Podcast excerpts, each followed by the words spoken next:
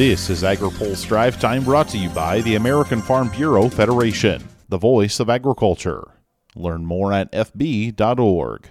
Good Wednesday afternoon. I'm Spencer Chase. Food price inflation took another step in the upward direction today.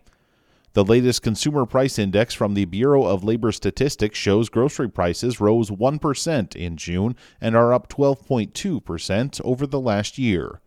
Price hikes for dairy and bakery products, as well as fats and oils, were the main drivers of the increase. The total rise was limited, however, by lower beef and pork prices. All told, inflation is up 9.1% over the last year. Other key drivers of today's CPI release were a 7.5% monthly increase in energy costs, which included an 11.2% bump in gas prices. But President Joe Biden argued the reports did not factor in the drop in gas prices that has been taking place for nearly 30 days.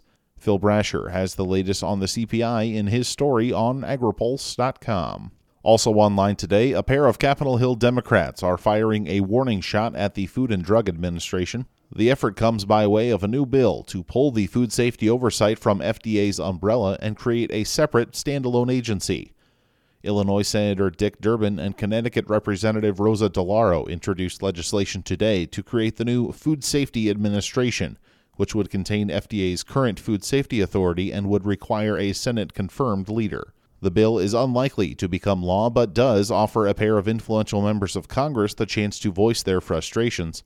Durbin serves on the Senate Ag Committee. DeLauro is the chair of the House Appropriations Committee. The House Ag Committee's Farm Bill feedback process had forestry under the microscope today. AgriPulse's Amy Mayer has more. A House Ag subcommittee is looking for input on how the Farm Bill can better support Forest Service efforts. At a conservation and forestry hearing today, members touted wood pellets for heat as a product made from trees not suitable for lumber. California Democrat Jimmy Panetta suggested they should be considered a biofuel. They're not qualifying for the EPA's renewable fuel standard, which, as you can tell, disincentivizes the private industry from contributing to wildfire risk reduction. Deputy Forest Service Chief Chris French said that's a quote significant barrier. But the Forest Service continues to promote wood, including pellets, to various markets. Deputy Chief J. Hall Rivera told Mississippi Republican Trent Kelly Farm Bill programs have helped. We've had a number of dignitaries here from Europe and have just been taking them uh, to your state and other states to show them how our sustainably managed forests in the United States are a really critical part of the pellet market. Members of the committee also asked Chief Randy Moore for details about the best successes from the current Farm Bill. He cited the Good Neighbor and Shared Stewardship authorities as helping the government collaborate with private forest land owners. And I also think that they are pointing to a direction that's going to help us be more successful than we have in the past in terms of removing and improving a number of acres across, particularly across the West. Moore said in addition to the Farm Bill, the new infrastructure law and the Great American Outdoors Act have given his agency funding to build up staffing and increase pay. Amy Mayer, AgriPulse.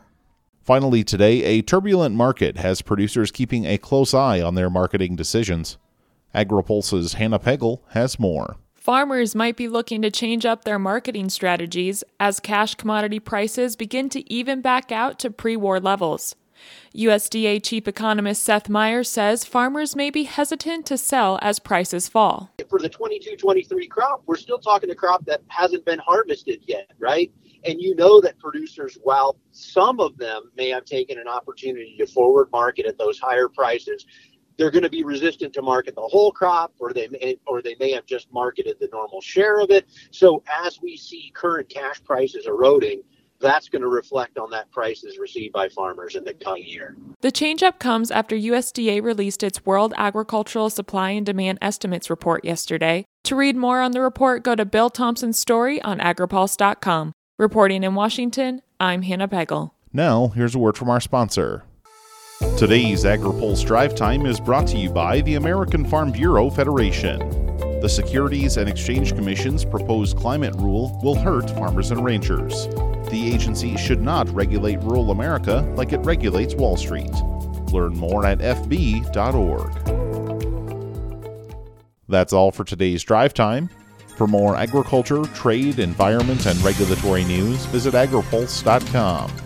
Reporting in Washington, I'm Spencer Chase.